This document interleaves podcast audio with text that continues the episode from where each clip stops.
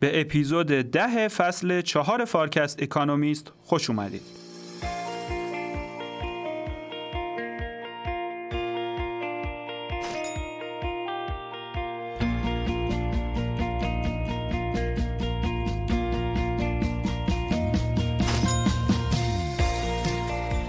همراهان فارکست سلام امروز می‌خوایم به کمک کارشناسانمون دکتر فرهاد نیلی، دکتر مهدی حق و دکتر حسین نیلی تعدادی از مقالات برگزیده مجله اکانومیست ده سپتامبر رو براتون پوشش بدیم. با ما همراه باشید.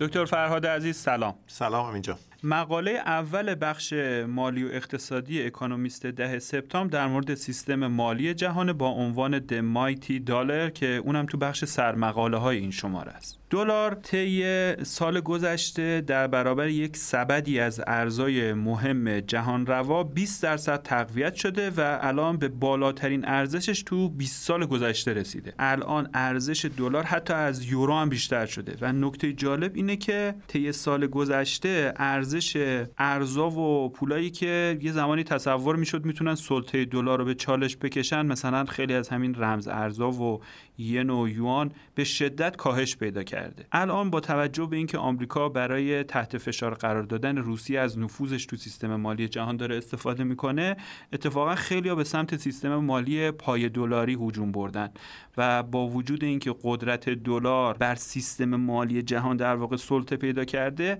اما این مقاله میگه که یه سری فناوری های جدید به تدریج دارن قدرت بیشتری رو برای چالش کشیدن دلار پیدا می‌کنن. دکتر فرهاد علت اینکه دلار یه دفعه اینقدر افزایش پیدا کرده چی بوده؟ به نظرتون این اصلا کوتاه مدته یا می‌تونه بلند مدت باشه؟ ببینید واقعا آنچه که ما دیدیم ظرف مثلا یک سال گذشته یا حتی مثلا دو سال گذشته میشه تاریخ رو ببریم عقبتر همونجور که شما گفتید. و تو 20 سال گذشته نگاه کنیم و ببینیم آنچه که اتفاق افتاده بخش مشاهده پذیرترش بوده. ولی واقعا روندی بوده که دو دهه حداقل تو اقتصاد جهانی حاکم بوده. واقعیتش اینه که دلار ظرف این 20 سال گذشته از چند تا آزمون موفق بیرون آمده. در واقع دلاری که از بزرگترین بحرانهای مالی سال 2007 2008 2009 رو پشت سر گذران و تقویت شد تضعیف نشد. در دوران پندمی که خیلی از اقتصادها به دلیل مخارج زیاد خزانه داریشون در واقع تورم رو تحمیل کردن. تورم به اقتصاد آمریکا تحمیل شد اما دلار به دلیل ورود مداخله های خیلی تهاجمی فدرال ریزرو در واقع نه تنها تضعیف نشد بلکه تقویت شد. اتفاق سومی که افتادی بود که رشد شرکت های آمریکایی رشد خیلی زیادی بود. بنابراین انگار اونا یه بافری یه بالشتکی درست کردن که توانست اقتصاد آمریکا دچار رکود نشه اتفاقی که تو اروپا نیفتاد. نکته چهارم اینه که در واقع انقلابی که توی بازار انرژی افتاد و نفت شیل در واقع به تولید تجاری رسید آمریکایی رو که وارد کننده خالص انرژی بود به یکی از صادر کننده های بزرگ نفت در واقع تبدیل کرد. بنابراین آمریکا از آنچه که بحران انرژی که در واقع همه دنیا رو دچار مشکل کرد تبدیل شد به یه شوک رابطه مبادله که آمریکا ازش نفت برد. یعنی یه بازی جمع صفری در واقع در دنیا اتفاق افتاد که هنوزم در حال وقوعه و توی بازی جمع صفر آمریکا برنده شد. در حالی که اروپا بازنده مطلق چنین بازی بود. اینا همه رو که کنار هم جمع بکنیم و ای که الان در واقع هرچند که بازار کار در آمریکا وضعیت پر رونقی گرفته تورم هم رو به بالاست. اما آقای جرمی پاول در واقع اعلام کرد که ما از دلار در واقع حفاظت خواهیم کرد و نمی‌ذاریم که تورم اقتصاد آمریکا رو در واقع لطمه بهش بزنه و حاضریم هر گونه دردی رو تحمیل کنیم بر این اقتصاد. بنابراین به نظرم یکی از دلایل مهم اینه که دلار الان یک نگهبان خیلی قوی داره به نام فدرال ریزرو و این نگهبان از این آزمون ها توانسته دلار رو موفق بیرون بیاره. پس به نظر می‌رسه که پدیده بلند مدته درسته؟ به نظرم اینطوره. حالا آیا این افزایش ارزش دلار برای آمریکا یک پدیده بد و نامطلوب نیست؟ بالاخره میشه گفتش که یه تاثیر بدی رو می‌تونه تو بلند مدت رو قدرت رقابتی محصولات و خدمات آمریکایی تو کشور دیگه داشته باشه. ببینید ما اگه داشتیم راجع به یک اقتصاد صادر کننده صحبت می‌کردیم که مثلا در آسیا شرقی قرار داره تقویت ارز اون کشور طبیعتا رقابت پذیری اون کشور رو دچار لطمه می‌کرد و آسیب می‌دید. اما آمریکا در واقع یک وارد کننده است تو بازار کالا و خدمات در واقع. و چین بزرگترین صادر کننده است که بازار آمریکا بازار هدفشه. بنابراین درسته که روی کاغذ رقابت پذیری لطمه می‌بینه. اما الان دلار قوی تقویت شده مقارن با قدرت فدرال ریزرو مقارن با نرخ بهره بالای دلار مقارن با بازدهی بالای همه دارایی های دلاری است مقارنه در واقع معادل متناظر با این هست که در واقع هر کشوری که بدهی داره به دلار بازپرداخت بیشتری باید بکنه بر حسب ارز خودش. و بنابراین از این نظر به نظر می‌رسی که به طور خالص در واقع مزیت برای آمریکا داره ایجاد می‌کنه. پس حداقل میشه بگیم که برای کشورها یا اقتصادهای نوظهور البته پدیده خیلی بد می‌تونه باشه. بله مصداق بالزش سریلانکا و پاکستانه. اینجا مقاله میاد میگه که سلطه دلار به خاطر توسعه دو تا فناوری جدید به شدت به چالش کشیده میشه و قدرتش رو می‌تونه در آینده از دست بده. اون فناوری های جدید چی آقای دکتر؟ والا که واقعا این دوتا رو میشه از هم تفکیک کرد من خیلی مطمئن نیستم. اما واقعیتش اینه که یه اتفاقاتی داره میفته. اون اتفاقات اینه که یه سری کشورهای بزرگ دارن پیمن سیستم نظام پرداخت خودشون رو بازنگری می‌کنن و یک جزیره های ایجاد می‌کنن که این جزیره ها در واقع حداقل داخل خودش می‌توانه یه مقدار اینها رو از وابستگی به دلار و شبکه پرداخت مبتنی بر دلار حداقل وابستگیشون رو کم کنه. به عنوان مثال مقاله اشاره می‌کنه به UPI هند اشاره می‌کنه به پیکس برزیل به عنوان دو نمونه بارزی که اینها توانستن یه نظام های پرداخت تا حدی مستقلی ایجاد بکنن. مثلا پیکس برزیل الان 126 میلیون نفر در واقع پوشش میده یا UPI هند هم دامنه پوششش زیاده. و این رو در واقع مقاله اشاره می‌کنه که با توجه به که آمریکا از توان خودش برای تحریم سایر کشورها از توان سیستم مالی خودش برای تنبیه کردن دشمنان یا مخالفان خودش در عرصه سیاسی ظاهرا داره خیلی استفاده می‌کنه. خب از ایران در واقع علیه ایران به طور کامل استفاده کرد. خب صدای ایران صدای رسایی نبود متاسفانه تو جامعه بین‌المللی. علیه روسیه که الان استفاده کرده خب همه متوجه شدن که هر زمانی اگر بخوان حرفی مخالف آمریکا بزنن قصه دیگه فقط دیپلماسی بین المللی و در واقع تسلیحات دیپلماتیک آمریکا نیست بلکه تسلیحات مالی آمریکا ممکن است تسلیحات نظامی آمریکا بسیار مؤثرتر باشه. بنابراین همه می‌خوان یه plan B داشته باشن و, و به طور مشخص الان به این سیستم ها اشاره میشه. اما از طرف دیگر هم فناوریه. فناوری دیجیتال و DeFi decentralized finance در واقع یک توانی ایجاد کرده برای همه. دیگه فرقی نمی‌کنه کشور بزرگ یا کوچک. که بتوانند در واقع نظام تسویه غیر متمرکز برای خودشان درست بکنن و به طور مشخص مقاله اشاره می‌کنه به بلاکچین اتریوم که این بلاکچین اتریوم یکی از نقاط ضعفش این بود که خیلی از در واقع انرژی بری خیلی زیادی داشت. اما تحولاتی که درش اتفاق افتاده این تحولات باعث شده که میزان انرژی که استفاده می‌کنه به میزان قابل ملاحظه کاهش پیدا می‌کنه. مقاله میگه شما فرض کنید تمام کشور شیلی اگر از در واقع سیستم استفاده از انرژی کنار گذاشته بشه به همین اندازه داره صرفه جویی میشه. بنابراین از این نظرم اتریوم ممکنه که استفاده ازش به صرفه تر بشه و بنابراین به عنوان یک رقیب پایداری برای سیستم سنتی finance در واقع قرار بگیره. این دو رقیب به نظر می‌رسه که به آوردگاه نظام مالی جهانی وارد شدن و یه تهدیدن برای دلار. این فناوری های جدید یعنی همون پولای ملی دیجیتال شاید میشه بگیم دولتی و همون بحث DeFi یا فناوری های مالی غیر متمرکز در واقع دارن رو اون کارکردای پولی ارزای جهان روا از منظر اینکه واحد شمارش باشه ابزار پرداخت باشه یا ذخیره ارزش باشه در واقع دارن اثر می‌گذارن. میشه الان بگیم این فناوری ها هر کدومشون از چه جهتی کارکرد دلار به عنوان جهان رواترین ارز جهان تحت تاثیر قرار میده و به چالش می‌کشه؟ مقاله در فراز پایانیش به واقعی تاریخی اشاره می‌کنه. ببینید در واقع انگلستان بعد از انقلاب صنعتی که شد بریتانیای کبیر به یمن انقلاب صنعتی اتفاق افتاد. در واقع فناوری که در انگلستان به وقوع پیوست باعث شد یه مزیت عمده انگلستان پیدا کنه نه تنها فقط در کشاورزی بلکه در صنعت و رسید به زمانی که خب نیروی نظامی و سیاسی انگلستان هم مستعمرات خیلی زیادی رو تحت سلطه قرار گرفت و گفته شد که خورشید در مستعمرات انگلستان هیچ غروب نمی‌کنه.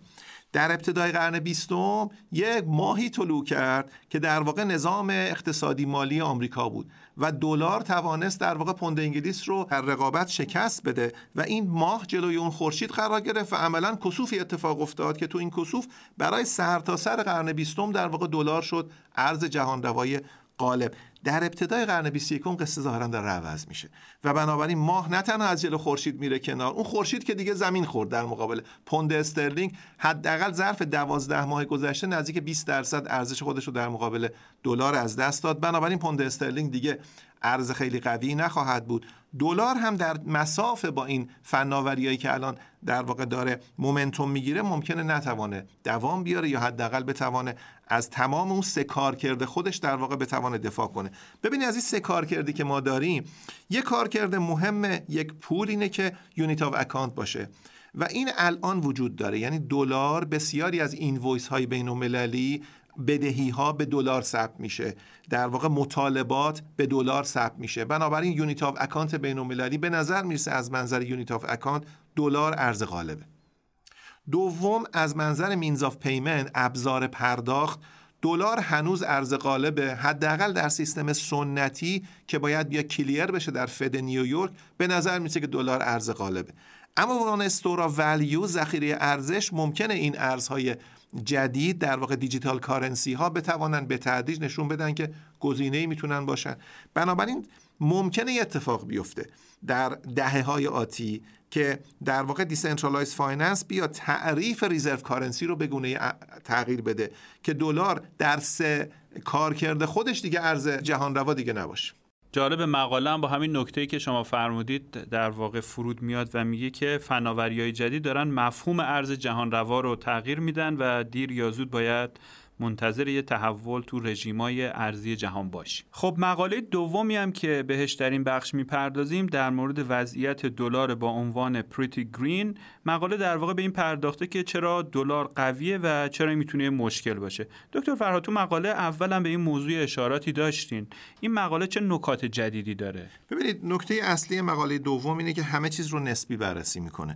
در واقع دلار رو در مقابل بدیل های خودش مقایسه می‌کنه و میگه اگه دلار الان قویه کسی که عاشق چشم و ابروی دلار نیست که در واقع. میگه دلار در مقایسه با سایر بدیل ها بهتره. میگه مثل یه تنزم مثال میاره میگه که تو شهر کورا آدمی که یه چشمه مثلا بیناست. میگه فکر نکنین دلار خیلی خوبه. اونای دیگه خیلی ضعیفن که یه اتفاق افتاده که حالا من در این مورد قضاوت نمی‌کنم که بر چه مبنای اینو میگه. و میاد میگه که تفاوت ارزها یه بخش عمدهش به خاطر تفاوت در سیستم های پولی هست که پشتیبان این ارز هاست.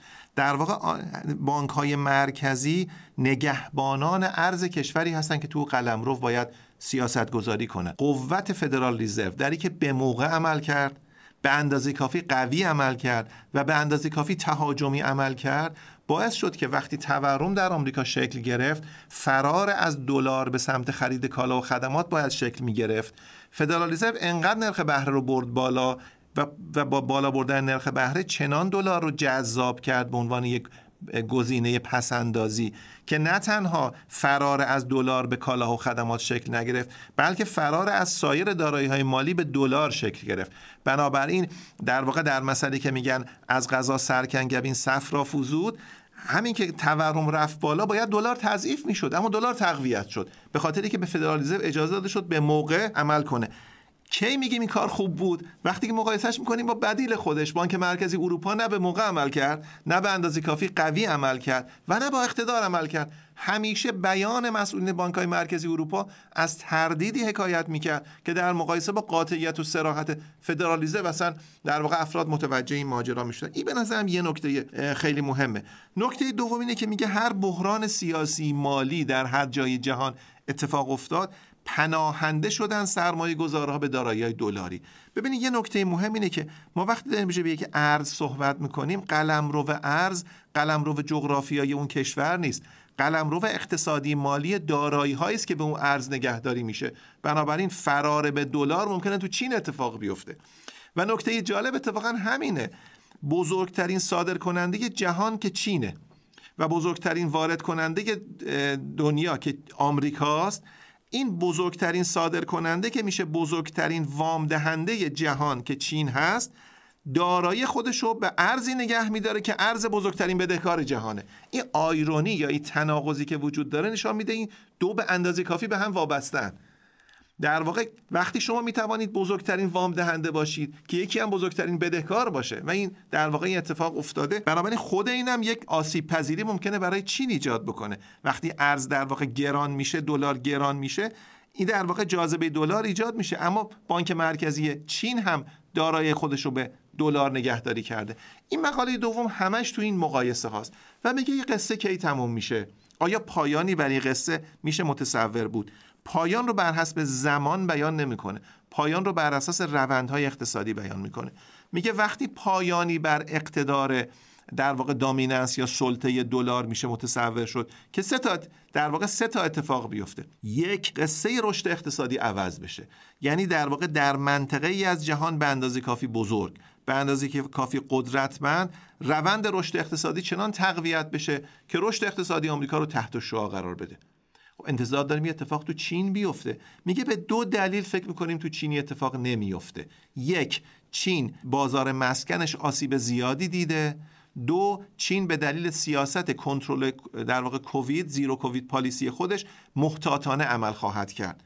اروپا هم که هفته گذشته اشاره کردیم در رکود بنابراین از نظر رشد اقتصادی چنین به نظر نمی‌رسه که اقتصاد آمریکا چنان تضعیف بشه که تضعیفش دلار رو هم تضعیف بکنه. این نکته اول. در کنار همین مقاله اشاره می‌کنه به کره جنوبی به تایوان و به, و به ژاپن که تولید صنعتی اینها هم به دلیل بحران انرژی افتاده. نکته دومی که اشاره می‌کنه میگه اگر مومنتوم افزایش دستمزدها و فشارها در آمریکا چنان کاهش پیدا بکنه که فدرال پای خودش رو از رو ترمز برداره. به محضی که پاشو از رو ترمز برداره بنابراین نرخ بهره دلاری کاهش پیدا می‌کنه و قدرت دلار کاهش پیدا می‌کنه. بنابراین هم دو روی یک سکه است. این در کوتاه مدت ممکنه اتفاق بیفته. بنابراین سیاست های aggressive فدرال ممکنه تضعیف بشه. اگر علتش تضعیف بشه. که علتش چیه؟ تورم بیفته. این هم نکته دومه. و نکته سوم اینه که یه خبر به اندازه کافی خوب و به اندازه کافی از نظر جغرافیایی وسیع و پهناور در بازار انرژی اتفاق بیفته که در واقع آمریکا از اینکه از شوک رابطه مبادله انرژی داره منتفع میشه این انتفاعش در واقع کاهش پیدا می‌کنه. نمیگه کی اما میگه هر وقتی سه خبر با هم اتفاق بیفته سلطه دلار تضعیف خواهد شد. البته در مقاله سوم اشاره خواهیم کرد که ممکنه در عرصه فناوری در واقع تهدید جدی برای آمریکا در حوزه فناوری اتفاق بیفته. پس با این اوصاف نباید انتظار تغییر معناداری رو تو سلطه دلار داشته باشیم. در finance سنتی خیر. در finance دیجیتال بله. خب بریم سراغ مقاله سومی هم که شما بهش اشاره کردین. مقاله سوم یه مقاله است که تو صفحه 74 تو بخش مالی و اقتصادی اکانومیست چاپ شده با عنوان Dodging the dollar مقاله میگه که بعد از اون مانورای نظامی اخیر چین در واکنش به سفر نانسی پلوسی به تایوان و افزایش تنشایی که بین چین و آمریکا وجود داشته خیلی از مقامات مالی به ویژه تو چین. نسبت به آسیب پذیری مالی کشورشون در برابر آمریکا ابراز نگرانی کردن و مخصوصا اینکه وقتی که دیدن که تو جریان جنگ اوکراین آمریکایی‌ها اومدن و هفت از بانکای بزرگ روسیه رو دسترسیشون رو به سویفت قطع کردن و دیدن که این تحریم های اثر خیلی مخربی هم رو اقتصاد روسیه گذاشت خیلی نگرانیشون به نظر من حتی بیشتر هم شده. نویسنده مقاله میگه که اگه یه وقتی یه جنگی بین چین و آمریکا در بگیره از نظر نظامی شاید می‌تونیم بگیم که معلوم نیست کدوم اینا پیروز میشن. اما از نظر مالی قطعا آمریکا دست برتر رو خواهد داشت و یکی از بزرگترین علتها و ریشه های اونم همین برتریه که تو سلطه دلار وجود داره. مقاله میگه چینیا الان سال هاست که از این آسیب پذیریشون آگاه هستن و تلاشای زیادی هم کردن که یوان رو بتونن به عنوان یک ارز جهان روا توی دنیا معرفی کنن و سلطه دلار رو به چالش بکشن. اما حداقل تا حالا موفق نشدن. دکتر فرهاد چرا چین نتونسته در خصوص همچین چیزی موفقیت معناداری رو کسب کنه. والا در واقع نمیشه بگیم که نتونسته بکنه. ببینید بذارین قصه رو یه جور دیگه تعریف بکنیم.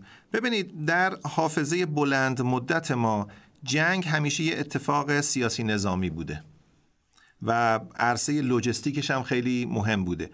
حافظه جدیدتر ما جنگ تبدیل شد به یه آوردگاه اقتصادی مالی با استفاده از تسلیحاتی که آمریکا درست کرد. و همینجور که شما گفتید برآوردها هم اینه که دست برتر رو در این حوزه در اختیار داره. و بنابراین از این توان برخورداره که می‌توانه دشمنان خودش رو رقبای خودش رو در واقع تنبیه بکنه با استفاده از اکوسیستم مالی که درست کرده. اما الان فناوری ممکنه بازی رو عوض بکنه. در واقع تو این مقاله اشاره می‌کنه که چین ممکنه که تو حوزه تسلیحات مالی سنتی بازنده باشه. اما در حوزه تسلیحات مالی دیجیتال ممکنه که بتوانه در واقع به پیروزی های دست پیدا بکنه. بنابراین نمیشه بگیم که در کدام در واقع بازنده است در کدام در کدام عرصه برنده است. البته یه ملاحظه هم وجود داره و اونی که دولت چین مصره بر اینکه فرار سرمایه خروج سرمایه رو کنترل کنه در واقع کپیتال کنترل انجام بده. بنابراین عملا هر نوع دارایی که به یوان قفل شده باشه دچار این استکاک هست که خروجش از چین خروجش از منطقه در واقع قلمرو و اقتصادی مالی چین دچار کنترل و بنابراین این باعث میشه که جذابیت و مطلوبیت یوان کاهش پیدا کنه. این یک نقطه آسیب نظام مالی ارزی چین هست. خب البته شما اشاره کردین اما من می‌خوام دوباره اینو بپرسم که الان چشمانداز آینده در این رابطه چطوریه؟ مقاله میگه بعضی از بانکدارا معتقدن که یوان به زودی جایگزین دلار میشه. به نظرم خیلی ادعای سنگینیه. اینا بر چه اساسی همچی حرفی می‌زنن؟ فکر کنم تنها چیزی که الان میشه بهش اشاره کرد در واقع نظام پرداخت چینه که یه بارم بهش اشاره کردیم CIBC یا سیپس که در واقع ممکنه یه جایگزین سویفت باشه. اما به نظر می‌رسه که اون جرم بحرانیه هنوز شکل نگرفته. ببینید ما داریم راجع به یه پلتفرم صحبت می‌کنیم. اگه دلار و تمام اکوسیستم وابسته به دلار رو یه پلتفرم در نظر بگیریم و یوان و تمام اکوسیستم وابسته به یوان رو هم پلتفرم دیگه ای در نظر بگیریم. مبانی نظری اقتصاد پلتفرمی رو میگه. مهاجرت از یک پلتفرم به یک پلتفرم دیگه در دو صورت اتفاق میفته. یا باید network effect اون پلتفرم قبلی در واقع ضعیف بشه یا جذابیت های پلتفرم دومی قوی بشه یا ترکیبی از این دو. هنوز به نظر می‌رسه که هیچ کدام از این دو اتفاق نیفتاده. نه یوان به یه جرم بحرانی رسیده و نه در واقع جذابیت های پلتفرم دلار تضعیف تضعیف پیدا کرده. اما یه game changer ی وسط وجود داره.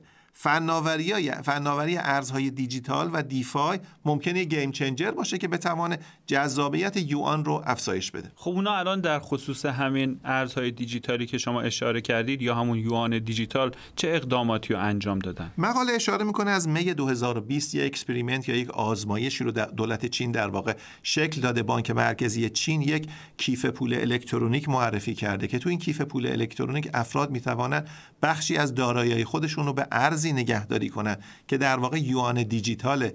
بدهکار یوان دیجیتال بانک مرکزی چینه. در واقع یه نوع CBDC یک سنترال بانک دیجیتال کارنسیه که در واقع لانچ شده از می 2020 و از اون زمانی که اتفاق افتاده 260 میلیون نفر در واقع این کیف پولهای الکترونیک رو استفاده کردن و نگهداری کردن. 4.5 میلیون فروشگاه در چین در واقع داره از این استفاده می‌کنه از دیجیتال یوان و میزان بدهی بانک مرکزی چین بابت دیجیتال کارنسی که منتشر کرده الان به 12 میلیارد دلار رسیده. هنوز با جرم بحرانی فاصله زیادی داره اما به نظر می‌رسه که ظرف همین مدت توانسته رشد خوبی داشته باشه. مقاله اشاره می‌کنه که فعلا فقط برای چینی ها معرفی شده و برای استفاده داخل اکوسیستم چین اما ممکنه که بعدا به خارج از چین هم تسری پیدا کنه. میگه مدلی که مقامات چین در ذهن خودشون دارن چیزی شبیه لیبرای فیسبوکه.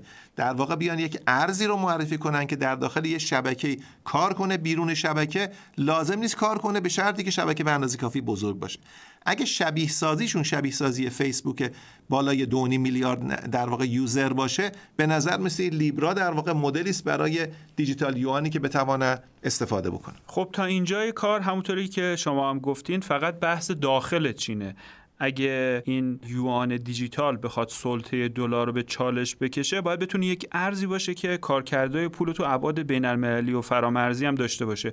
آیا از این جهت هم پیشرفتی وجود داشته؟ والا من نمی‌دونم این بر اساس برنامه‌ریزی بوده یا به طور تصادفی اتفاق افتاده. اما ببینید حجم سرمایه گذاری های چین در خارج چین خیلی زیاد بوده.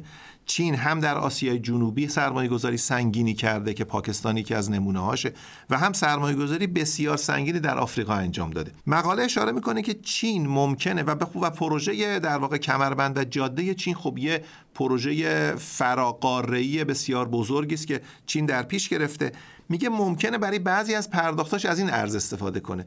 ببینید همون جرم بحرانیه رو شکل خواهد داد. شما وقتی می‌خواهید مهاجرت به یک شبکه جدید رو تقویت بکنید و تشویق کنید باید اونجا یه انگیزه بگذارید. و این انگیزه اینه که برخی از پرداخته اگه به دیجیتال یوان در واقع شکل بگیره در صورت و جرم بحرانیه ممکنه شکل بگیره.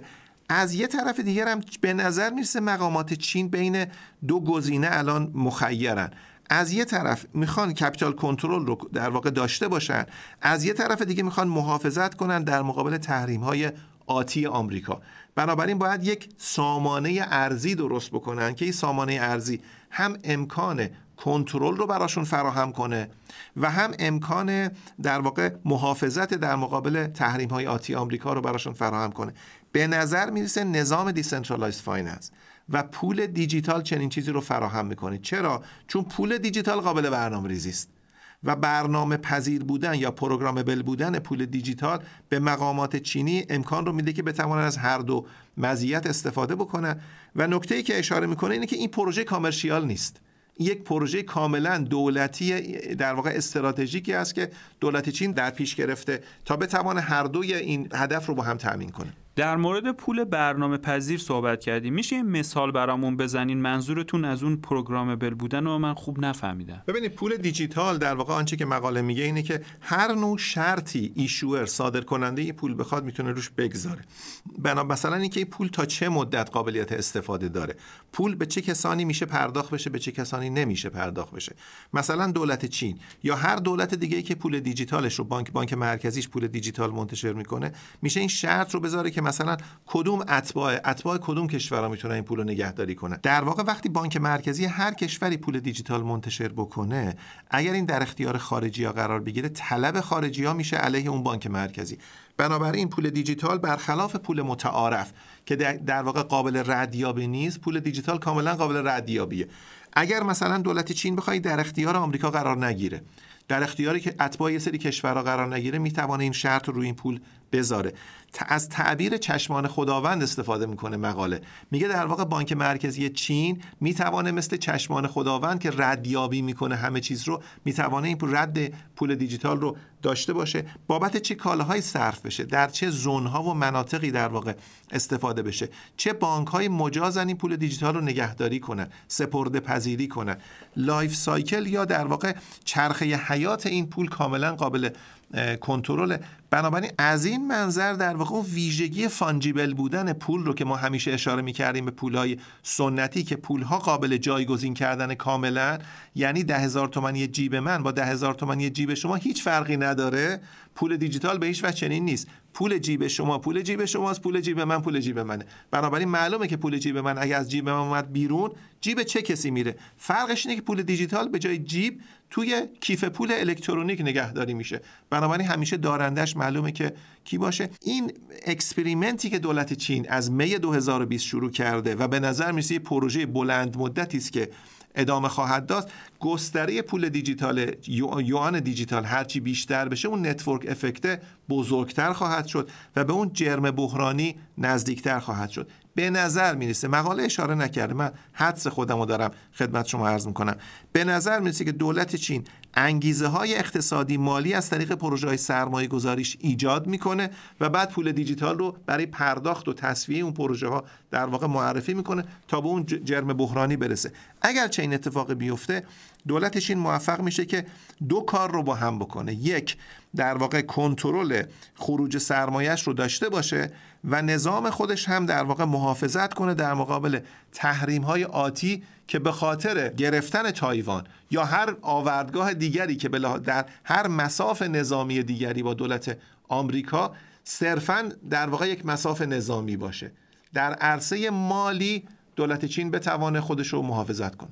البته جالبه که خود مقاله هم تو پاراگراف آخر میگه که این حرفا فقط یه جور حدس و گمان و اسپیکولیشنه و معلوم نیستش که تو عمل چه اتفاقی میفته. اما به هر ترتیب می‌تونیم بگیم که پول دیجیتال ملی یه قابلیت جدیدیه که می‌تونه رو سیستم مالی جهان یه اثر جدی داشته باشه. ممنونم دکتر فرهاد عزیز. خواهش می‌کنم. ممنونم اینجا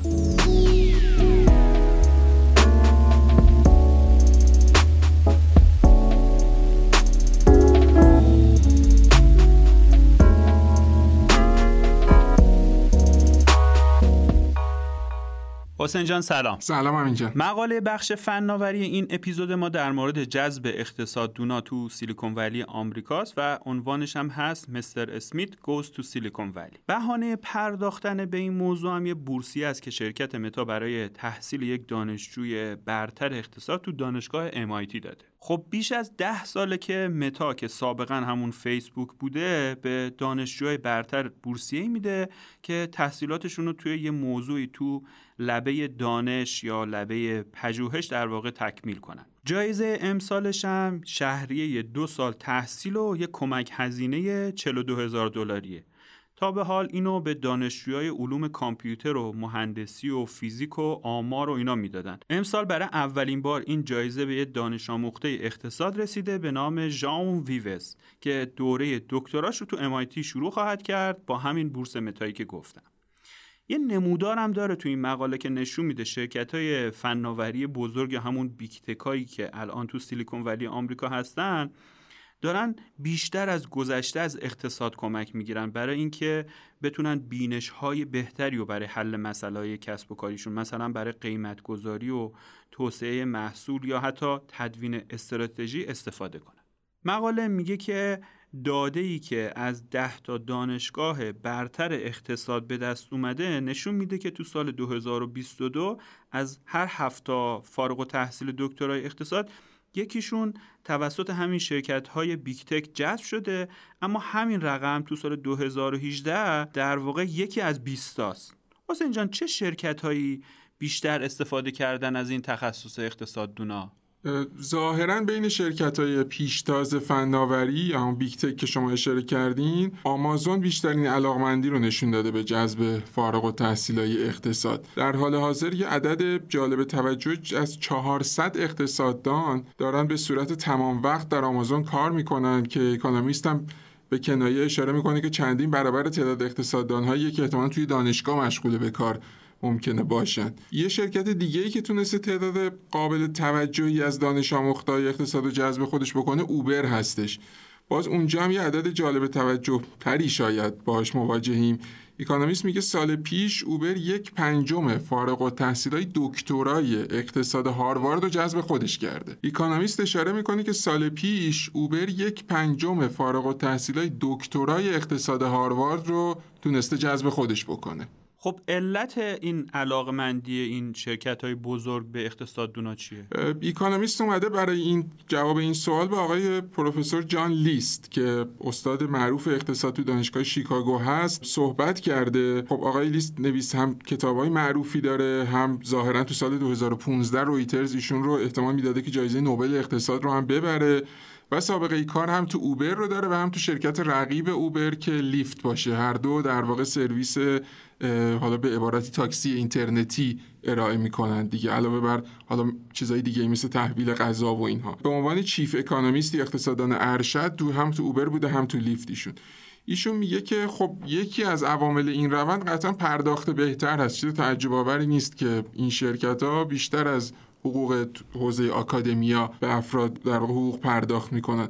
اما در کنار شرکت های فناوری الان خیلی از مزایای یه مسیر کاری آکادمیک رو به فارغ و تحصیل های اقتصاد ظاهرا دارن ارائه میدن که فکر می‌کنم خودش یکی از عوامل مهمی باشه که این روند شتاب گرفته و مورد استقبال قرار گرفته از سمت اقتصاددان هایی که تو دنیای آکادمیک داشتن مسیرشون رو طی می‌کردن. بدون اینکه اون فرهنگ آشنایی در واقع حالا به اصطلاح انگلیسیش پابلیشور پریش یا به اصطلاح مقاله بده تا بتونی بمونی رو داشته باشن. میگه خب قبل از این ورود به بخش خصوصی به این معنا بود که کلا شما قید دیگه کار پژوهشی رو یه جورایی بزنید دیگه. عملا مسیر مقاله دادن مسیر رشد پژوهشی یه جورایی متوقف می‌شده.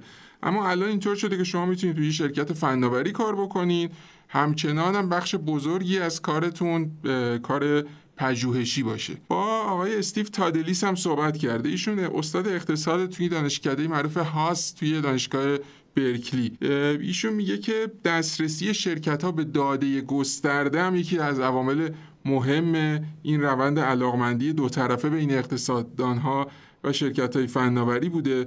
ایشون هم خودش به عنوان پالی استاد اقتصاد شناخته شده و برجسته دو سال خودش سابقه کار داره تو شرکت ای بی که می‌دونیم یه به اصطلاح مارکت پلیس یا بازارگاه آنلاین هستش دیگه خب تا اینجا برامون از علاقمندی دونا به شرکت های فناوری گفتی اما اگه بخوایم از این زاویه دیگه نگاه کنیم شرکت های فناوری چرا دونا رو بهش علاقه مندن؟ از دید شرکت های فناوری بزرگ اقتصاددانا یه مهارت رو با خودشون به این شرکت ها میارن که اتفاقا همون مهارت که مهندسین و computer scientist ها و افرادی که معمول نیروهای شرکت فناوری هستند معمولا ندارن. اقتصاددان معمولا در کنار درک خوبی که از آمار دارن یه قابلیت مهمی دارن در تشخیص اینکه مشوق ها چطور روی رفتار انسان ها تاثیر می‌ذارن.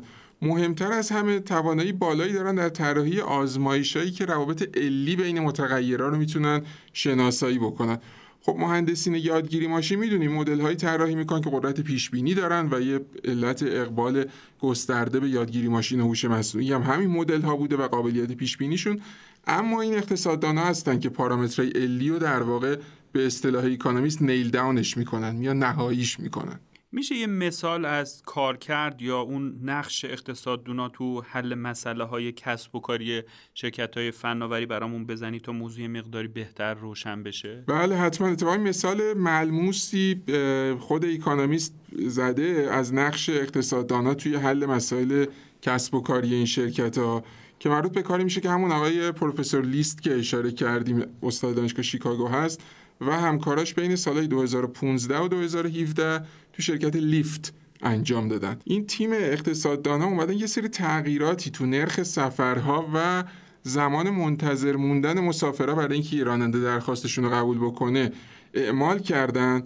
هدفشون این بوده که بتونن ارزش دلاری زمانی که در واقع درخواست کننده سفر منتظر مونه تا یه راننده سفر رو قبول بکنه رو بتونن تخمین بزنن. یه مقاله ای هم منتشر کردن در راستای همین که می‌گفتیم اینا در واقع همون مسیر آکادمیکشون هم همزمان پیش می‌برن که تو اون مقاله برآورد کردن. برای یه مسافر به طور میانگین هر ساعت انتظار برای اینکه درخواستش پذیرفته بشه حدود 19 دلار ارزش داره. حالا چون یک ساعت زمان غیر متعارفیه برای اینکه نفر منتظر باشه تا راننده سفرش رو قبول کنه تبدیلش کنیم به پنج دقیقه میشه حدودا یک و نیم دلار. بعد بر مبنای این برآورده که یعنی پس برای یه،, یه نفر که میاد الان تقاضای یه تاکسی اینترنتی میده یک, یک پنج دقیقه انتظار یک و نیم دلار براش ارزش داره اومدن یه گزینه جالب توجه به اصطلاح wait and save یعنی منتظر بمونی بیشتر تا صرفه جویی بشه تو هزینه سفرت رو. به اپلیکیشن اضافه کردن و برای اینکه چقدر در واقع صرف جویی بشه در ازای انتظارش از اون برآورد ارزش دلاری زمان انتظاره استفاده کردن. یه مثال به نظرم خیلی ملموس. حالا مخصوصا برای حتی ما هم که تو ایران هستیم با این تاکسی های اینترنتی زیاد سر و کار داریم. می‌تونیم حس داشته باشیم که چه کمک جالب توجهی می‌تونه بکنه. در حالا ادامه مقالم به سمت انتها که میره اکونومیست اشاره می‌کنه به یه گفته ای از همین آقای لیست که میگه علا رقم حالا اقبال گسترده و رو به افزایشی که بوده به از سمت دانش آموخته های اقتصاد به شرکت های فناوری بهتریناشون هنوز تو دانشگاه باقی میمونن و اشاره می‌کنه که خب مثلا تو هوش مصنوعی اینطور نیست و شرکت های فناوری موفق شدن واقعا بهترین های این حوزه رو جذب خودشون بکنن. اما در این حال تحلیل اکونومیست اینه که ممکنه در آینده همون بهترین ها رو هم توی اقتصاد شرکت های فناوری بتونن جذب بکنن و برای اینکه بخواد این مدعای خودش رو یک شاهدی براش بیاره از صحبت همون جان ویوس که همون فردی بود که بورس متا رو گرفته برای اینکه دکترای اقتصاد بخونه در امایتیش در واقع از, از صحبت اون استفاده می‌کنه. ایشون جالبه میگه من خب یه آدم کاملا پژوهشی هدفم اینه که استاد دانشگاه بشم. آدم صنعت به اون معنا نیستم. دوست دارم مسیر آکادمیک رو طی بکنم و احساس می‌کنم که می‌تونم این مسیر رو تو شرکت های فناوری هم ادامه بدم. اگه این شرایط فراهم بشه برای افرادی که روحیه آکادمیک دارن و مسیر آکادمیک رو می‌خوان طی بکنن اگه این شرایط تو شرکت های فناوری فراهم بشه میشه انتظار داشت چه بسا که افراد دیگه واقعا بهترین ها هم که توی رشته اقتصاد تحصیل می‌کنن و فارغ تحصیل میشن بیان و جذب این شرکت ها بشن خب حسین جان آیا یه همچین روند یا یه همچین تحولی و ما می‌تونیم تو ایران هم مشاهده کنیم؟ فکر می‌کنم که آره یعنی برای خود من جالب بود که خب خیلی وقتا اون مقاله هایی از اکانومیست که من خودم اومدم اینجا در موردش صحبت کردم واقعا سخت بوده که تناظر برقرار کنیم بین شرایطی که معمولا داره در مورد کشورهای توسعه یافته دنیا و حتی اتفاقات نوآورانه توی کشورهای توسعه یافته دنیا صحبت می‌کنه با شرایطی که تو کشور خودمون داریم. ولی اینو که میخوندم میدم خب خیلی جاها میشه تناظر برقرار کرد واقعا. خب داریم می‌بینیم که خوشبختانه شرکت های فناوری توی ایران هم الان چند سالی میشه که تبدیل شدن به یه هابهایی در واقع برای جذب توانمندترین دانش آموخته های کشور که خیلی از اونا واقعا شرایط ادامه تحصیل دارن تو دانشگاهی برتر دنیا. اما فعلا به نظر میاد که در مورد اقتصاد شاید به اندازه رشته های مهندسی اقبال دیده نشده از سمت شرکت های فناوری. خب شرکت های فناوری موفقی که تو ایران داریم تو خیلی از زمینه ها واقعا تونستن همپای متناظرهای بین المللی خودشون رشد بکنن نوآوری هایی که مفید به حال مشتریاست داشته باشن. شاید خوب باشه که این الگوی موفقی که توی شرکت های بزرگ سیلیکان ولی به کار گرفته شده رو هم لحاظ بکنن که اولا بهای بالایی میده به متخصصین اقتصاد برای حل چالش های کسب و کاری. ثانیا هم یه شرایطی رو فراهم کرده که افرادی که علاقمندی جدی پژوهشی دارن که حالا این قسمتش مختص اقتصاد هم شاید نمیشه. توی رشته های مهندسی و آمار و علوم کامپیوتر هم میشه از این قاعده استفاده کرد. بتونن مسیر پژوهشی خودشون رو تو این شرکت ها پیش ببرن که نفعش هم برای دو طرف می‌تونه باشه.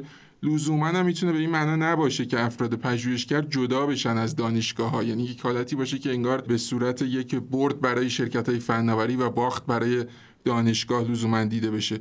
بلکه تو قالب یه سری همکاری های دو طرفه هم میشه احتمالا این مزیت رو ایجاد کرد. کما اینکه خوشبختانه نمونه هایی ازش رو شاهد بودیم و هستیم بین دانشگاه ها و شرکت های فناوری که به خصوص اونایی که به صورت استارتاپی کار می‌کنن که نمونه های موفقی رو به نمایش گذاشتن. هرچند باز به نظر میاد متمرکز بوده به رشته های مهندسی کمتر توی اقتصاد شاید این دیده شده. البته این افزایش تقاضا برای مهارت های اقتصادی خاص توسط شرکت های فناوری به ویژه اون شرکت هایی که تو بخش خصوصی هستن می‌تونه یه انگیزه ای هم بشه برای اقتصاددونا که دانششون رو تو اون حوزه های کسب و کاری که مرتبط با شرکت های فناوری مثلا توی اقتصاد دیجیتال ارتقا بدن. اینم به نظر من یه چیز خیلی خوبی می‌تونه باشه. ممنونم حسین جان از وقتی که گذاشتی و این مقاله رو به خوبی برامون تشریح کردی. سلامت باشین ممنون از شما.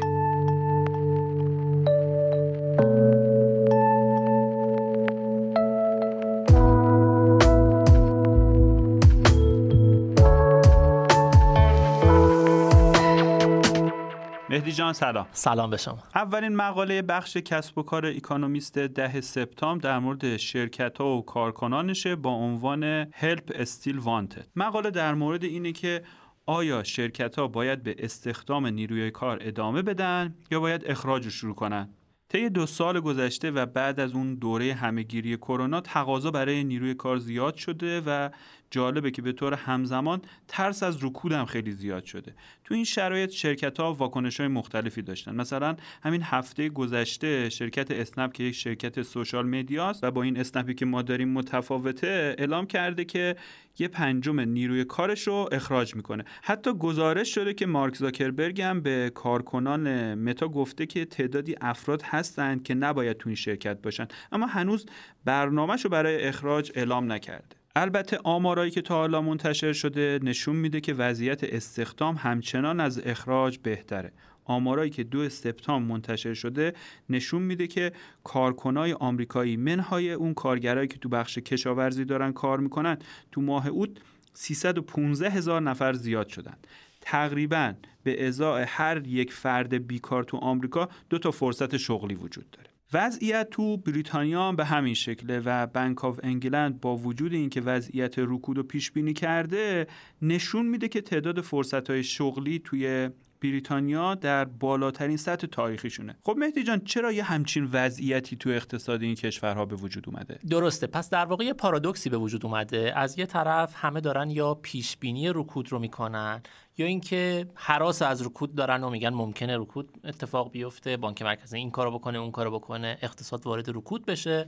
اما از اون طرف می‌بینیم که شرکت ها همچنان دارن با یه سرعت قابل توجهی به استخدام های جدید ادامه میدن و تعداد فرصت شغلی همونجوری که گفتی خیلی خیلی زیاد شده نزدیک رکوردهای تاریخیشه. این مقاله اکونومیست میاد به درستی سه تا دلیل که احتمالا این پارادوکس رو توضیح میدن رو میاد در واقع ارائه می‌کنه. یکیش نرخ بالای ورود و خروج توی بازار market در واقع بازار کار امروزی هست. یکیش اون تغییر و تحولاتی که توی همین بازار کار افتاده بعد از در واقع پاندمی کرونا و آخریش هم این که کسب و کارها قدرت مانورشون هم نسبتا محدود هست که بخوان خودشون رو دقیق همسو کنن. یه ذره اقتصاد میره بالا اونا هم حالا افزایش شغلی یعنی فرصت شغلی باز کنن. حالا یه ذره فرض کنید رسشن رکود میشه دوباره یه در رو اخراج کنن. میگه انقدرم دیگه حالا نمی‌تونن هر روز بیان چکشکاری کنن کم و زیاد کنن تعداد. خب اگه موافق باشین سزلی رو که برامون توضیح دادی رو به ترتیب با هم بررسی کنیم. اول از همه گفتی که زیاد شدن نرخ ورود و خروج تو بازار کار دلیل اوله. میشه اینو برامون بیشتر باز کنی؟ دقیقا. کلا بازار شغلی داره یه تغییر و تحولاتی رو تجربه می‌کنه به خاطر عوض شدن نوع شغل ها به خاطر صنعت های جدید و حالا چیزی که مرتبط میشه با دلیل دوم این که مسئله پاندمی و مسئله کار کردن از خونه و اینها هم یه مقداری بهش به این عوض شدن نوع کار و خروج و ورود کارکنان به شرکت ها و خروج از اون دامن زد و یه کمی این رو بزرگترش کرد. الان بحثی که اکونومیست مطرح می‌کنه میگه که آره توی مدل های اقتصادی ما چه میگیم؟ خیلی سریع میگیم. خیلی خب یک رکودی وجود داره. پس ما داریم شغل از دست میدیم. تعداد شغلا داره کم میشه. آدما بیکار میشن. ولی یه جایی هم توی دوران شکوفایی رونق قرار داریم. حالا همه شرکت ها مثلا در واقع استخدام کننده میشن و فرصت شغلی ایجاد می‌کنن. اما در واقعیت اینه که ما یه ناهمگونی توی مارکت داریم. یعنی هماژنس نیست این مارکت. ممکنه یه شرکتی باشه که واقعا در دورانی که اقتصاد توی رکوده یه شرکتی اوج شکوفاییش باشه. و برعکس ممکنه که کل اقتصاد در حال شکوفایی و رشد باشه ولی یه سری شرکتایی مثلا رو به افول باشن و دارن ورشکسته میشن. بنابراین اینطوری نیست که در یک وضعیت همه شرکت ها در حال استخدام باشن یا همه شرکت ها در حال اخراج نیروها باشن. یه ترکیبی از این دوتاست خود مقاله آماری که میده میگه توی ماه جولای وقتی آمار استخدام رو نگاه می‌کنید گفته میشه که کلا 500 هزار شغل به صورت خالص توی آمریکا ایجاد شد. اما میاد میشکافتش میگه این چجوری بود؟ 6 و 4 دهم میلیون نفر رفتن سر شغلهای جدید و از اون طرف 5 و 9 دهم میلیون نفر شغلهای قدیمیشون رو ترک کردن و این ما به تفاوت این میشه اون 500 هزار تاه. البته بگم که این آمار مربوط به بازار کار آمریکا بود. بنابراین مدام یه جریان ورود و خروج هست که خب آره توی دوران شکوفایی اون جریان وروده بزرگتره و تو دوران رکود اون جریان خروج بزرگتر هست. اما اینکه کجا کدوم شرکت در چه وضعیتی قرار بگیره یه مقداری محل سوال هست و این ناهمگونی توی بازار باعث میشه که مثلا فرض کنید بعضی از شرکت هایی که از پاندمیک در اومدن شاید فکر کنن که همچنان فرصت برای رشد دارن و دارن همچنان اون فرض کنید خروج های نیروی انسانی که تو پاندمیک دارن و هنوز دارن جبران می‌کنن. بنابراین ممکنه یه سری شرکت ها با وجود اینکه احتمال رکود هم میدن اما همچنان دارن استخدامشون رو زیاد می‌کنن برای اینکه می‌خوان اون اثرات خروج نیروی انسانی پاندمیشون رو جبران کنن. خب تغییر و تحول سریع بازار کار توی اون دوره پسا کرونا دلیل دومی بود که گفتی. این عامل چطوری رو اون پارادوکس بازار کار توی آمریکا و بریتانیا اثر گذاشته؟ یکی از مسائلی که بعد از گذشتن بخش اصلی پاندمی و اون بخش قرنطینه و تعطیلی کامل ما می‌دیدیم این بود که یه سری تغییر و تحولای خیلی ویژه‌ای داشت اتفاق میافتاد توی بخش عرضه نیروی کار. دلیل اولی که بحث کردیم در مورد بخش تقاضا بود اون شرکت هایی که متقاضی نیروی انسانی هستن. دلیل دوم برمیگرده به بخش عرضه اینکه خود کارمندان و کارکنان و کارگرها چجوری دارن برمیگردن سر کار و همه هم به این مسئله اشاره کردن که انگار بخش عرضه مقداری کوچکتر شد. مثلا نسبت اون جمعیت شاغل به کل جمعیت کشور توی آمریکا هنوز به اون میزانهای قبل از کروناش نرسیده و در یه بخش کمتری وجود داره به نظر می‌رسه یه, عاملش این هستش که خیلی از کسانی که در مرز بازنشستگی بودن نزدیک به بازنشستگی بودن و حالا توی این دو سال یا کارشون از دست دادن یا دورکار شدن از خونه کار می‌کردن دیگه خیال ندارن به طور جدی به بازار کار برگردن و بنابراین انگار یه بخشی از اون عرضه نیروی کار کلا محو شده. بنابراین این طرف هم ما با یه مشکلی مواجه هستیم که به اندازه ای که شرکت ها نیاز دارن به نیروی کار جدید به اندازش نمی‌تونن نیروی خوب و حالا مناسب اون فرصت شغلیشون پیدا کنن. به خاطر همین بوده که ما چند تا تحول ویژه تو بازار کار آمریکا داریم می‌بینیم دیگه و تقریبا مشابهش توی بریتانیا. اولا افزایش نرخ دستمزد خیلی واضح بوده. یعنی دستمزد کارگرها خیلی داشته می‌رفته بالاتر. به خصوص مثلا توی یه سری صنایعی که بیشتر به صورت چهره به چهره باید با مشتری سر و کار داشته باشن مثل بخش مثلا فرض کنید سلامت مثل بخش حالا فروشندگی توی فروشگاه ها و اینها این بحران کمبود عرضه بیشتر بوده. بنابراین یه تغییر و تحول جالبی که دیگه ای که به خاطر این کمبود عرضه مشاهده شده این هستش که اتفاقا برای بعضی از شغل‌های اصطلاحاً white collar شغل‌های یقه سفید که حالا مثلا پشت میز نشین و office نشین و اینها چون نیرو بنز کافی نبوده دارن میرن سمت حالا نیروهایی که یکم مهارتشون کمتره. شاید در یه دنیای ایدئال شرکت ها نمیمدن این جنس آدم رو استخدام کنن. رفتیم به این سمت که اونها رو هم این شرکت ها استخدام خب تا حالا گفتیم که ترکیب تشدید ورود و خروج تو بازار کار و تغییر تو عرضه نیروی کار بعد از دوره کرونا یه شرایط سختی رو از نظر مدیریت نیروی انسانی و استخدام و اخراج برای کسب و کار به وجود آورد. اما گفتی که یه عامل سومی هم وجود داره که به کاهش فضای مانور شرکت و کسب و کار تو بازار کار مرتبطه. این موضوع چطوری می‌تونه اثر بذاره روی این شرایط خیلی پیچیده بازار کار؟ یه بخشیش ناشی از این هستش که تلاطم خیلی زیاد بوده توی اقتصاد. بنابراین برای شرکت ها خیلی دشواره که بخوان هی سویچ استخدام رو هی روشن کنن خاموش کنن روشن کنن خاموش کنن یا از اون ور هی اخراج کنن دوباره بیارن سر کار دوباره اخراج کنن بیارن سر کار. این کار کار سختی بوده. بنابراین یه جورایی داریم میگیم که آره روی کاغذ توی تئوری خیلی راحته که بگیم شرکت ها دوازده ماه قبل از اینکه ببینن دوران رونق داره آغاز میشه شروع کنن استخدام کنن و دوازده ماه قبل از اینکه دوران رکود آغاز بشه شروع کنن مثلا اخراج کنن یا نه. اصلا استخدامشون رو متوقف کنن. روی کاغذ راحته ولی در عمل کار کار خیلی سختی هست. یعنی اونقدر بیزینس سایکل اون در واقع چرخه های تجاری اونقدر دقیق و بدون تلاطم عمل نمی‌کنه که بدونیم الان داریم میریم توی رکود بعد داریم میایم توی مثلا رونق. همین الان فرض کنید مسئله رکود هم خودش یه سوالیه واقعا. الان مقالات حالا که اینوستمنت بانک های مختلف دارن منتشر می‌کنن خیلی مشخص نیست که حالا رکود چقدر شدیده. اصلا واقعا وارد رکود جدی میشه اقتصاد یا نمیشه؟ با چه شدتی؟ چه عمقی؟ چند سال؟ یعنی اینها مشخص نیستن. بنابراین مقاله استدلال می‌کنه که میگه خب برای شرکت واقعا سخته که بخوان بر مبنای این همه عدم قطعیت بیان تصمیم گیری کنن و هی سریع استخدام کنن و اخراج کنن. از اون طرف هم این که حالا حتی اگر هم بدونن که با قطعیت مثلا دوازده ماه دیگه فرض کنید رکود شروع میشه بازم اونقدی اصطکاک و friction توی market وجود داره که نتونن دقیق بیان اصطلاحا چکشکاری کنن و fine tune کنن بر مبنای اینها. یه بحث دیگه هم این هست که گفتیم قدرت مانور کم شده. اینه که توی دوران کرونا در واقع شرکت ها تا جایی که می‌تونستن سعی کردن نوآوری به خرج بدن در زمینه حالا مدیریت کردن منابع انسانیشون. اینطور که مثلا فرض کن همین که از خونه بتونن کار کنن remote کار کنن بعضی روزا توی office باشن بعضی روزا نیازی نباشه. خب این بالاخره یه چیزایی بود که قبل از کرونا وجود نداشت.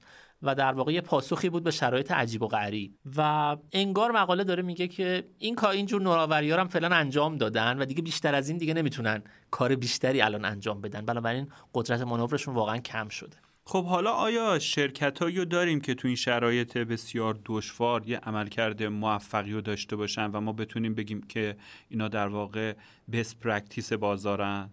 حتما. شما اون اول بحثمون در مورد این مقاله به حالا فیسبوک و اسنپ اشاره کردید که در واقع با یه شدت زیادی انگار که می‌خوان برن به سمت اینکه یه سری از نیروهاشون رو در واقع اخراج کنن یا قطع همکاری کنن باهاشون. اما اپل مثلا شرکتی که به نظر میاد راه حل میانه رو در پیش گرفته. یعنی می‌خواد یه مدت استخدامش رو کمتر با شدت کمتری انجام بده و شاید قطع کنه بدون که بخواد کسی رو اخراج کنه ولی یه مدت فرض کنید که یه حالت تعادلی ساکنی داشته باشه ببینه چه اتفاقی میفته یه مثال دیگه خطوط هوایی رایان ایر اروپا هست که برخلاف خیلی از شرکت های هواپیمایی که دوران pandemic خیلی ها رو اخراج کردن و قطع همکاری کردن. این اومد کاری که کرد این بود که صرفا نگه داشت اون بدنه کاریش رو یعنی خیلی layoff و اخراج گسترده انجام نداد. و الان که دوباره برگشتیم به دوران مثلا رشد توریسم و سفرهای هوایی شروع کرده به استخدام نیروهای بیشتر. این مسئله از اون جهت موفقیت آمیزه که الان خیلی از شرکت هواپیمایی دیگه با بحران کمبود خلبان و خدمه پرواز مواجه هستن. به خاطر اینکه توی پندمی مجبور شدن خیلی ها رو اخراج کنن و الان مشکل دارن برای برگشتشون. و رایان ایر الان که توی این موقعیت قرار داره داره در واقع سهم بازارش رو افزایش میده. در واقع راه حل میانی رو انگار این شرکت ها انتخاب کردن. نه استخدام کامل می‌کنن و نه اخراج کامل. مقاله دومی که تو بخش کسب و کار بهش می‌پردازیم یه مقاله است در مورد جایگزینی مدیرعامل قدیمی استارباکس که یه مدیرعامل در واقع کارآفرین بوده با یه مدیرعامل حرفه‌ای که عنوان این مقاله هم هست سایرن کال این مقاله از این زاویه که ما هم تو ایران شاهد این هستیم که استارتاپ های ما به یه بلوغی رسیدن که می‌تونن یا شاید بهتره بگم که باید توسط مدیرای حرفه‌ای اداره بشن خیلی مقاله insightful ی می‌تونه باشه. مهدی جان داستان این جایگزینی مدیرای عامل توی استارباکس رو لطفا به طور خلاصه برامون بگو به اینکه چه درسایی می‌تونیم برای کسب و کارهای خودمون از این بگیریم. این مقاله در واقع در مورد CEO succession هست یعنی جایگزینی CEO که بحث مهمی هست توی corporate governance و حاکمیت شرکتی. بحث از چیه؟ بحث اینه که وقتی شما یه مدیر عامل خیلی خوب و موفق و قوی دارید حالا ممکنه کارآفرین اصلا اصلی شرکت بوده باشه که شرکت رو بزرگ کرده خیلی کاریزما داره همه به اون تکیه می‌کنن یا اینکه نه یه مدیر عاملی باشه که از یه جایی به بعد اومده شرکت رو به دست گرفته شاید توی بحرانی اومده باشه و شرکت رو از بحران نجات داده باشه و الان به یه سطح خوبی رسونده باشه. و الان اون حالا به هر دلیلی اون مدیر عامل می‌خواد خارج بشه. و اینکه از این مدیرعامل خوب و کاریزماتیک منتقل بشه به یک مدیرعامل جدید شرکت استراتژیاش چطور تغییر بکنه یا نکنه ادامه روند موفقیت وجود داشته باشه هیئت مدیره بتونه با مدیرعامل جدید در یه ارتباط خوبی باشه این واقعا بحث مهمی هست و کار سختی هم هست. چون وقتی ما داریم در مورد استخدام یه مدیرعامل جدید صحبت می‌کنیم در مورد یه شغل مثلا فرض کنیم حاشیه‌ای صحبت نمی کنیم که حالا ممکنه ده هزار دلار به سود شرکت باشه یا به ضرر شرکت. داریم در مورد یه پستی صحبت می‌کنیم که یه تصمیمش می‌تونه میلیون ها دلار یا میلیاردها دلار حتی تاثیر بذاره روی کمپانی بزرگ. حالا این مقاله در مورد یه همچین تغییر و تحولی توی شرکت استارباکس هست.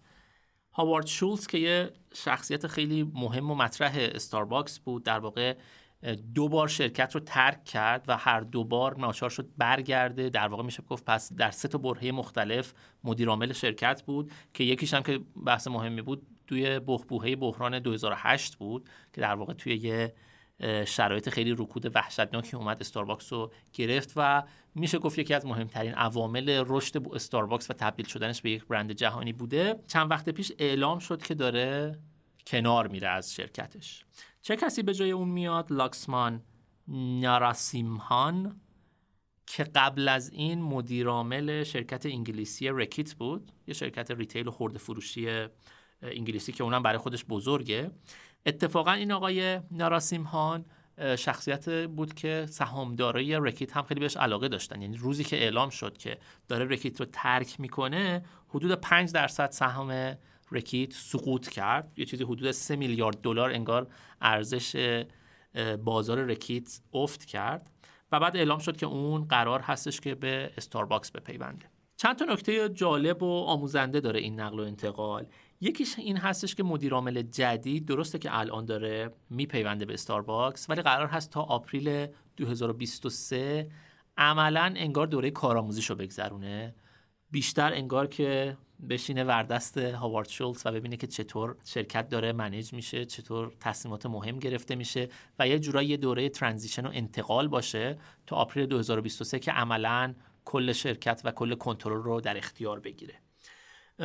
نکته دومش این هستش که خب مقاله خیلی بحث می‌کنه از اینکه الان ممکنه زمانه سختی هم باشه برای یه مدیر عامل جدید. به خاطر اینکه فرض کن یه مقداری ترس از رکود وجود داره ترس از تورم وجود داره. تورم باعث میشه ممکنه بشه که یه مقداری از مشتریان نیان دیگه سمت حالا خرید coffee روزانه‌شون هر روز بیان از استارباکس coffee بخرن و اینها. بنابراین مقاله میگه که مدیر عامل جدید ممکنه لازم باشه که یه راههای خلاقانه به وجود بیاره با وجودی که دستش بسته است هم نیروی جدید پیدا کردن توی بازار سخته و هم از اون طرف inflation یه مقداری و تورم یه مقداری تاثیر منفی گذاشته. یه نکته دیگه هم که جالب مقاله اشاره می‌کنه این هستش که هاوارد شولز خیلی درگیر سیاست بود. حتی یه زمانی اعلام کرد که می‌خواد به عنوان کاندیدای مستقل ریاست جمهوری وارد سیاست بشه. بنابراین طبیعیه که از همه طرف ها هم از طرف محافظه کارهای دست راستی هم از طرف لیبرال های دست چپی خیلی مورد حمله قرار داشت و مقاله اشاره می‌کنه که شاید این الان برای استارباکس یه مسئله خوبی باشه که یه مدیر عاملی بدون این در واقع قید و بندهای سیاسی بیاد سر کار و یه مقداری فشار از روی استارباکس کم بشه. اینم خودش می‌تونه یه درس خوبی باشه از این مقاله. مقاله جالب و متفاوتی بود. ممنونم مهدی جان از مقالات جذابی که انتخاب کردی و برامون به خوبی توضیح دادی. مرسی از شما.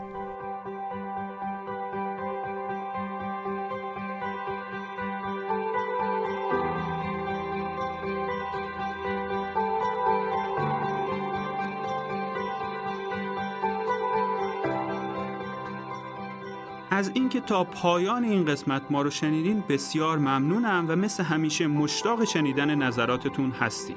فارکست با طراحی و برنامه ریزی شرکت مشاور مدیریت رهنمان در استودیو دانشگو تولید میشه و شما می‌تونین پادکست های ما رو تو پلتفرم های پادگیر مثل کست باکس، اپل پادکست، گوگل پادکست و اسپاتیفای بشنوید. علاوه بر این شما توی سایت رهنمان، اکو ایران و فیدیبا هم می‌تونید به پادکست های ما دسترسی داشته باشید. ضمناً ما محتوای مکملی تو شبکه های اجتماعی مثل اینستاگرام، لینکدین و تلگرام منتشر می‌کنیم و ازتون می‌خوایم که با دنبال کردن ما تو این شبکه ها به ما انرژی بیشتری برای ادامه کارمون بدید. من محمد امین نادریان هستم و روزهای خوب و خوشی رو براتون آرزو می‌کنم.